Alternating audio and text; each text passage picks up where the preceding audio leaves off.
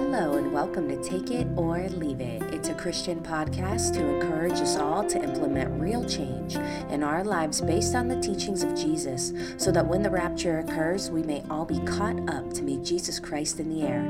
It's about spreading the gospel of Jesus Christ, our Savior and Lord. I'm your host, Madison Santiago.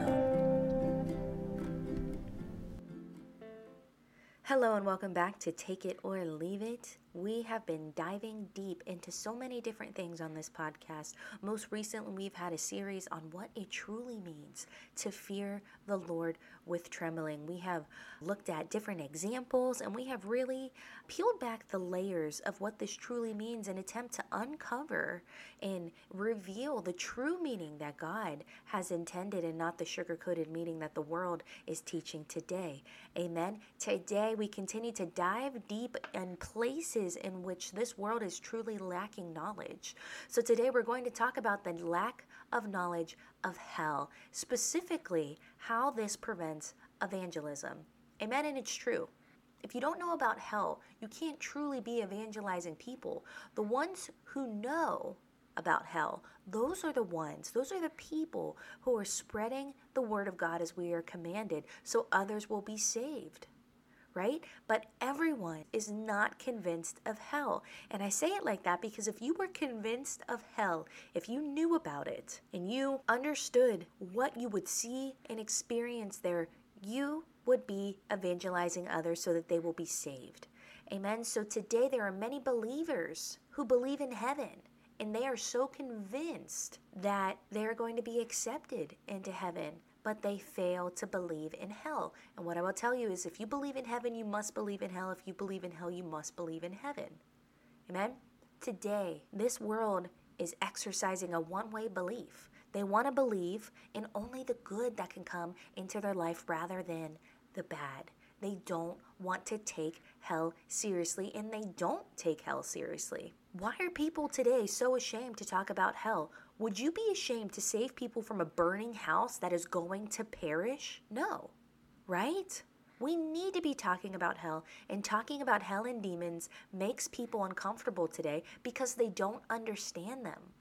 I've actually had someone tell me personally that I can't mention the word demon in their house or they're going to think they, as in the demons, if I say the word demon, the demons are going to think that they are welcome to come in the house. When you look into why this person would have said that, it's fear, but more of a phobia right? They're afraid, so they don't even want you to say it, or else they're going to feel surrounded. The truth is, the demons are passing through your house, whether you like it or not. They are in the churches today. They don't need, you know, a code word or a release word to enter. Amen. And something this world needs to understand today is that evangelism is not just about sharing the good news to others. We must also share the bad news. Why is this? Because the people in this world, they take hell so lightly, and because of this, the people are not seriously serving. Amen. They are not taking their lives seriously. You know, they take their worldly jobs more seriously than the things of God. And that is so terrible because many forget that it is Jesus who will say, I will vomit you out of my mouth. People going to hell do not action their faith in God. Why is this? Because it's not faith that pleases God. The root problem is they do not fear Jesus. These people believe in heaven, but not hell. So I'll put it to you this way if you're not serious, or if I'm not serious with the work of God, then I'm also not serious in answering the call of God. Likewise, if you are not serious with the work of God, then you are also not serious in answering your call for God. That's why I say it's not faith that pleases God, right? What's coming from your faith? What did you do with it? Right? And remember, if you aren't saved, you aren't called. So you got to get saved first. You need to repent. You need to give your life to Jesus Christ. Amen. That's the only way to be saved, and that is the only way we are going to escape hell. God is calling serious servants into his service, and you must first be saved and then you are called to be in his service, to be in his army. So again, people don't understand hell, and they do not take the time to understand it because they have convinced themselves already, or perhaps they've allowed someone else to convince them that they are not going to go there. Do you know a pastor that has convinced you that you are not going to go there? Because we know what Paul says work out your own salvation. Today, if you aren't convinced of hell, then your salvation is a question mark. What I mean is, you may say, I'm saved, but in reality, you're not. For those who say without a doubt, I am saved, I ask you, who assured you of this? And are you sure? And then, are you sure that you're sure? Amen. Where does your confidence lie? Some might say, Oh, I healed the sick. So to that I say, Oh, because you healed the sick in the name of Jesus, you think you're saved because you used the power of Jesus. Remember in Matthew chapter 7, verses 21 to 23 Not everyone who says to me, Lord, Lord, shall enter the kingdom of heaven, but he who does the will of my Father in heaven. Amen. 22. Many will say to me in that day, Lord, Lord, have we not prophesied in your name, cast out demons in your name, and done many wonders in your name? And then I will declare to them, I never knew you. That's Jesus saying that. I never knew you. Depart from me, you who practice lawlessness. It's Jesus that says, Many will come to me saying, Lord, Lord. So again, are you sure? And for those listening that are not even utilizing the power of Jesus, how much more can I stress to you and ask you, Are you sure? And how come you're so sure? The only way to please God means you walk with God, and that's constantly, not just on Sundays, not just on your Sabbath day. Walking with God is in your control. Attending church is in your control. Not working on your Sabbath is in your control. Do you see? It's in your control. So you decide. You are the one who works out your salvation. The only excuse to miss the Sabbath is if there's an emergency, right? An emergency is something that's not planned. Unlike a vacation, you plan a vacation so you can plan it around your church, right? Come back on Saturday. Or maybe you're out of the country, but plan to be present. You have to dedicate the time to not forsake the assembly, right? So if you're in another country, maybe you're looking for another church to visit. God will use you there. You have to pray and be led. And it's so important today. Now, attending church doesn't save you, but God tells us do not forsake the assembly. So we prioritize gathering on our Sabbath right? And do you remember the Good Samaritan? This can be found in Luke chapter 10, verses 25 to 37. We aren't going to read that here today, but I'm going to paraphrase and encourage you to go read this parable later on. This was a story of an emergency. The man was helpless on the road, half dead right? The Samaritan was the only one to show him mercy and bandage his wounds, pouring oil and wine. He showed this man who was half dead compassion, and he didn't just pass by on the other side like the others. Who is the one that will pass by someone who is half alive and said, Oh, I'm sorry, I'm going to be late for church? Jesus expects us to help them. We are to be wise. So if someone is dying, save them. Jesus showed us that we are to stop and help. Amen. So, again, the only excuse to miss church is an emergency, right? A sheep has fallen into the well, that's an emergency. So, today, the churches listen to themselves rather than God, and they do not believe in hell and make their own assurance. This is a church that is following their own man made agenda, and that must be avoided. How do you cancel out a man made agenda? Make it a God made agenda. Walk with God constantly. Amen? And I continue to pray that everyone's eyes are opened and everyone can truly become born again. Do not just take the word of God lightly, it is the living, powerful word of God. God wants us to be saved, but He's clear that He's coming to divide.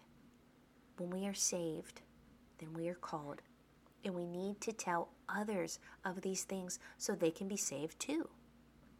Jesus had 12 disciples at one point. If everyone is a quality servant, that's a big ministry. If every one of those disciples are working, can you imagine the things that can get done to glorify the Lord? So, do we please Jesus just by talking, just by our words? No. We must action our faith, as I mentioned earlier. So, think of it this way it's not words of faith, it's works of faith. And that's works, W O R K S There must be an output. Unless you have the Holy Spirit, you are not going to have the output Jesus is looking for.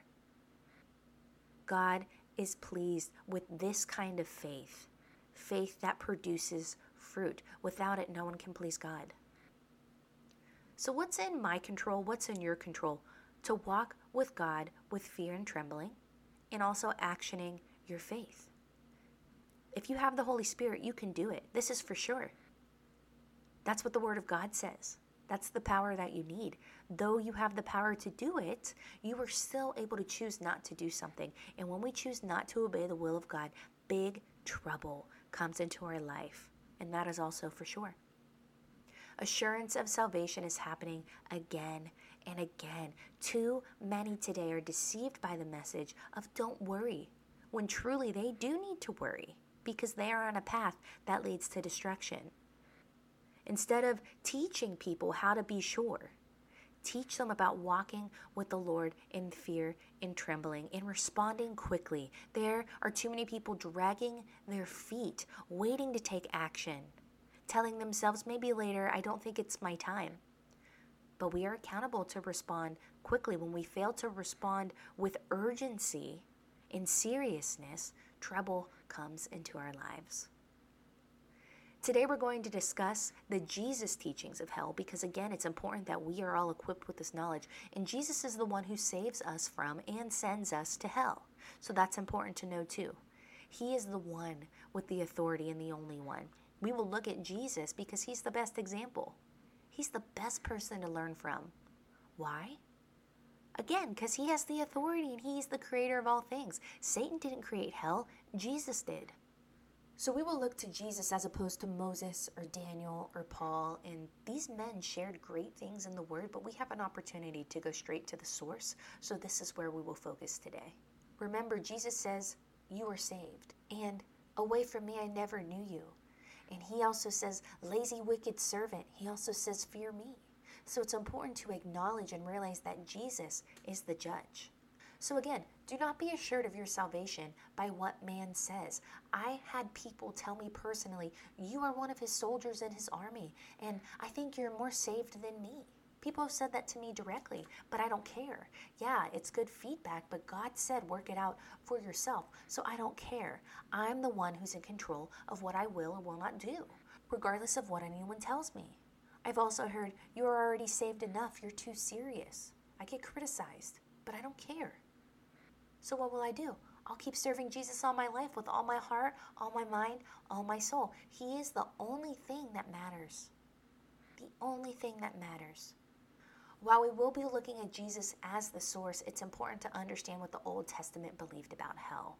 So, though hell was not defined until Jesus came, God still revealed little nuggets throughout the word of the Old Testament about hell. But Jesus took the teaching deeper. Amen. So let's begin with what is hell? So it's the Greek word Gehenna. It's a noun derived from the Hebrew phrase Valley of Hinnom. So this is a reference to a canyon in which pagans would offer sacrifices to their pagan god, and it was the same place the pagans would burn their garbage. So offering to their god, also burning their trash. The Jewish people illustrated hell to the people as a blazing fire in a dump where worms did not die. They illustrated hell as a bad place. Jesus taught after death, people enter the kingdom of God or are cast into hell, right? Remember Matthew 10 28? We ought to be experts of this verse now. And it says, and this is Paul saying, and do not fear those who kill the body but cannot kill the soul, but rather fear him who's able to destroy both soul and body in hell. And then there's also Luke chapter 13, verse 28, and it says, There will be weeping and gnashing of teeth when you see Abraham and Isaac and Jacob and all the prophets in the kingdom of God and yourselves thrust out. Wow. So, weeping and gnashing of teeth, and you are separated from the others. That's what that verse is saying. You see Abraham, Isaac, and Jacob, and we know from the word of God, right? They pleased God. You will be separated from them outside of the kingdom of God. You will be thrust out from the kingdom of God. Jesus discusses three aspects of hell, and we're going to focus on at least one for this teaching. He focuses on hell's inhabitants. So, who's there? He focuses on features of hell. So, what I mean is what will be seen. In three, there's the depth of punishment. What will people experience? So, what is the goal of this teaching? Is it to scare you about hell? No. I want you to be aware of the danger that can come into your life if you choose not to follow Jesus seriously. The goal is to make you aware of what hell is and realize why you and I must escape it. So, who are the people destined to hell? Who are the inhabitants? Yes, demons are there, Satan is there, false prophets are going to be there. Surely, without a doubt, they will be there. Jesus describes those destined to hell as being destined to Hades. So we're learning about hell, and Jesus taught us that hell is also Hades. So it's another word for hell.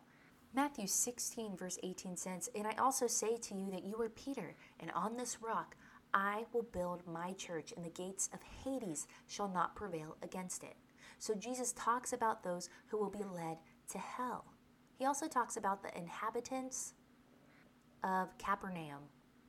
And he says, Their unbelief will lead them to hell.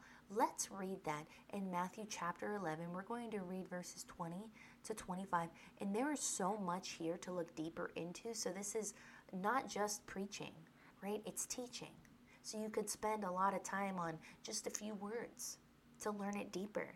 And when you teach, you build based on the previous session. And we do that a lot here. You teach to go deeper, deeper, and deeper. Whereas when you preach, right? It's usually one service and done. You don't know if you're going back there. Maybe you're visiting and preaching at another church, right? This isn't a preaching, it's a teaching. So you'll see that this section that we're going to read in Matthew chapter 11 says, Woe to the impenitent cities. So, what is impenitent? It means defiant, unapologetic, unrepentant, right? These are bad cities, these are bad places to be. Starting in verse 20, it says, Then he began to rebuke the cities in which most of his mighty works had been done. Who are we talking about here? Jesus, of course. Why was Jesus rebuking? Because they did not repent. So mighty works occurred, but Jesus is rebuking the places where he was and he had been, all because they didn't repent. That's how critical it is. Do you want to be rebuked by Jesus? Because I don't. And Jesus was acknowledging, despite witnessing these amazing works, in Jesus in person, they still chose not to repent. Again, because it's our choice. Verse 21 Woe to you, Chorazin! Woe to you, Bethsaida! For if the mighty works which were done in you had been done in Tyre or Sidon, they would have repented long ago in sackcloth and ashes. This is a woe, not a wow. So, wow is more of like a positive wow. But this is a woe and it's a negative. Woe meaning feel bad. You have not responded, and this danger is coming to you. Wow is for the people who responded immediately. Amen. Here, Jesus is saying Tyre and Sidon would have seen these wonders and miracles and would have repented.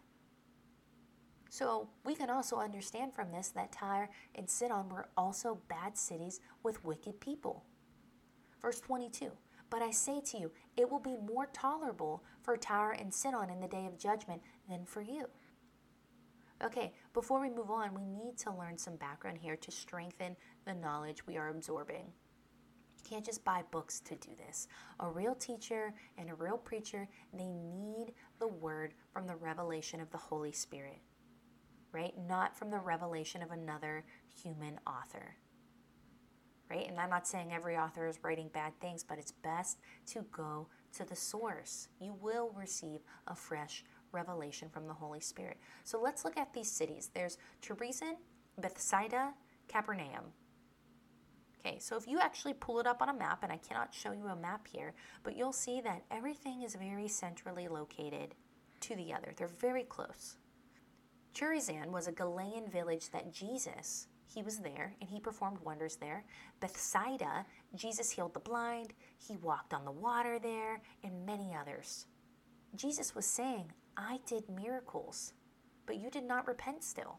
So Jesus is saying again, you've seen all these things that I have done, and you know it to be true because you saw it with your own eyes, and still you do not respond. You still have not repented for your sin. today. You have not repented yet, which is why you are not on fire with God. Right? And if you're listening to this, if you're not on fire with God, you need to repent. Let's talk about Tyre and Sidon. These cities are known for idolatry. They're worshiping idols, so that's what idolatry is. You can read of the proclamation against Tyre in Isaiah, right? And it's Isaiah 23, verse 1 the burden against Tyre. Wail, you ships of Tarshish, for it is laid waste, so that there is no house nor harbor. From the land of Cyprus it is revealed to them. Do you remember Tarshish, where Jonah wanted to go because it was so much nicer than Nineveh? Right? Nineveh was wicked. Tyre was wicked and guilty of sin, and Sidon the same.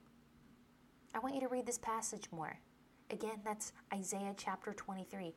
I want to move along and I want to take you to Joel chapter 3, verse 4. And God was speaking to these wicked places and says, Indeed, what have you to do with me? O Tyre and Sidon, in all the coasts of Philistia, will you retaliate against me? But if you retaliate against me, swiftly and speedily I will return your retaliation upon your own head. These cities were mentioned in the word before, right? And we can understand of their reputation. And in Amos chapter 1, verses 9 to 10, it says, Thus says the Lord, for these transgressions of Tyre and for four, I will not turn away its punishment, because they delivered up the whole captivity to Edom and did not remember the covenant of brotherhood, but I will send a fire upon the wall of Tyre, which shall devour its palaces. It's important to note here who was sending the fire? Jesus. The Lord is sending the fire. He is sending the trouble. Jesus had performed many miracles in Tyre and Sidon, and Jesus healed a demon possessed daughter of a Canaanite. Right? Remember that story in the Bible? Jesus did many wonders, yet the people still did not repent. Let's pop back over to Matthew chapter 11, verse 23. And you, Capernaum, who are exalted to heaven, will be brought down to Hades, right? Hell. For if the mighty works which were done in you had been done in Sodom, it would have remained until this day. Verse 24 But I say to you, that it shall be more tolerable for the land of Sodom in the day of judgment than for you. So we can understand that Capernaum might be the most accountable due to not responding. They are the most guilty because we know what happened to Sodom, right? Sodom, Sodom, however you'd like to say that. It was destroyed. Yikes. Woe to Capernaum, right? There's more to be learned here. There were at least eight or nine healings in Capernaum. That is a lot of wonders. And be reminded, Jesus didn't heal in the name of Jesus because he is Jesus. He has the authority to do this, he has the power to do this. Unlike you and me, we must call upon the name of Jesus. Amen? But Jesus healed Jairus' daughter. He fed the 5,000 here. He healed Peter's mother in law. He healed the paralytic, the centurion's servant. He healed the woman with the issue of blood here. He healed a man possessed by many demons. All these things happened, and still they did not repent. And I want to remind you do you remember when God says, To much is given, much more is required? That's in Luke chapter 12, verse 48. But he who did not know, yet committed things deserving of stripes, shall be beaten with few. Everyone to whom much is given, for him much will be required, and to whom much has been committed of him, they will ask the more. So the one who did not know no excuse, he was still held accountable, but within reason for what he knew. For whom too much is given, much more is required. In him who was given even more, much more is required of him. So to Capernaum, much is required, and the same to Bethsaida. This is the same for the church who receives a richer word who's receiving the truth, much more is required of that church because they know. If you are getting a lot of teachings, you should have an output. So, what are you doing today? Just like the talents. Remember, we talked about the parable of the talents recently? The one who was given five produced five. Why? Because that is what he was given. He was given according to capacity. So he produced to expectation right? He was given more, he produced more. The one with two produced to their expectation, right? According to what he was given. Today, everyone is born intelligent. So, operating within your capacity of intelligence, right? You will produce within your capacity. If you give the person too much to handle beyond what they can handle, that's when they're going to have so many barriers to their success because they're going to get overwhelmed. I've been overwhelmed. I've experienced that. Have you? So overwhelmed that it feels like you can't do anything? So we are accountable to operate and produce an output according to what we have been given. So even saying yes, yes, yes, we are accountable to release certain things, but we must lean on God. Just because you're a Christian doesn't make you a yes man or a yes woman to man. We're only yes man and women to God. So I ask you, what has God strengthened you with? Are you operating under your capacity? Because that's a sin. Only you know, and you are accountable. I can't tell you, but He can. Jesus sees all and knows all. You need to work this out and ask God to show you. Jesus does not want us to perish in hell, but to have everlasting life with Him. He wants you to know about this because we must respond. You and I must move our feet. We must respond. We must repent. We must repent. We must decide to enter the service. If not, He will cast us into the fiery dump of eternal torment. It's painful, weeping and gnashing of teeth. So I ask you, can you help spread this to others? This is going to be a new series that's going to continue to build and build until God says, okay, we're going to move on. And this is just part one. Will you share this with others? I don't want anyone to hear woe, W O E, woe. You failed. You still have not repented. We are accountable. We are to come to repentance, and we're the one that decides that. Seek God so all his promises can be added unto you. And do not convince yourself that all promises are for you, like this world has. Surely, if you seek God, then all of his promises are for you. If you truly live a life for God, that's when the promises fulfilled are going to be evident in your life. Let us not be convinced of our destiny. And let us be convinced that we are to move swiftly into His will for our entire life. You can do this with the Holy Spirit, and He is available for you today. Amen. Thank you so much. This is Take It or Leave It. God bless you all.